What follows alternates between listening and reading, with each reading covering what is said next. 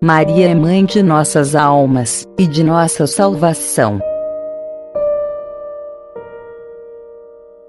Por Santo Afonso Maria de Ligório. Os devotos de Maria não se cansam de chamá-la de mãe. E ela é verdadeiramente nossa mãe. Não mãe carnal, mas mãe espiritual de nossas almas e de nossa salvação. Dizem os santos padres que em duas ocasiões Maria se tornou nossa mãe espiritual, na encarnação e no Calvário. Diz São Bernardino de Sena que a partir do momento em que a Santíssima Virgem Maria deu seu consentimento para a anunciação do anjo, ela pediu a Deus com imenso afeto a nossa salvação. E de tal maneira ela procurou a nossa salvação, que a partir daquele momento nos carregou em seu seio, como mãe amorosíssima.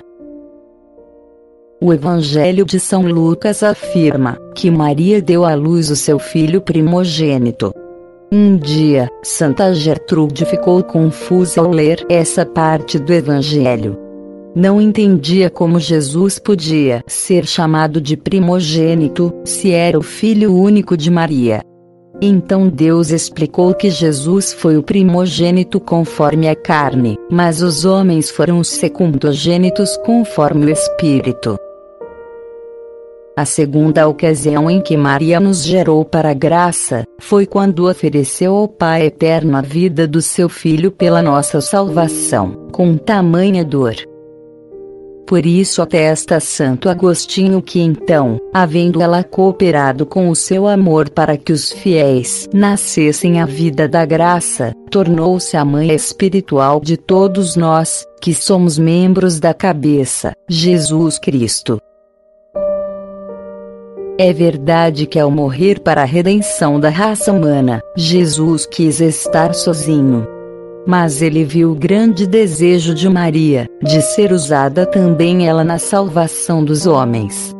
Então, ele determinou que ela, com o sacrifício e com a oferta da vida desse mesmo Jesus, cooperasse pela nossa redenção, e assim se tornasse mãe de nossas almas. Nosso Senhor deu a entender isso, quando estava prestes a expirar. Olhando do alto da cruz a mãe e o discípulo São João, disse primeiro a Maria: Eis aí o teu filho. Como se lhe dissesse: Eis aí o homem, que pela oferta que tu fazes da minha vida, está nascendo para a graça.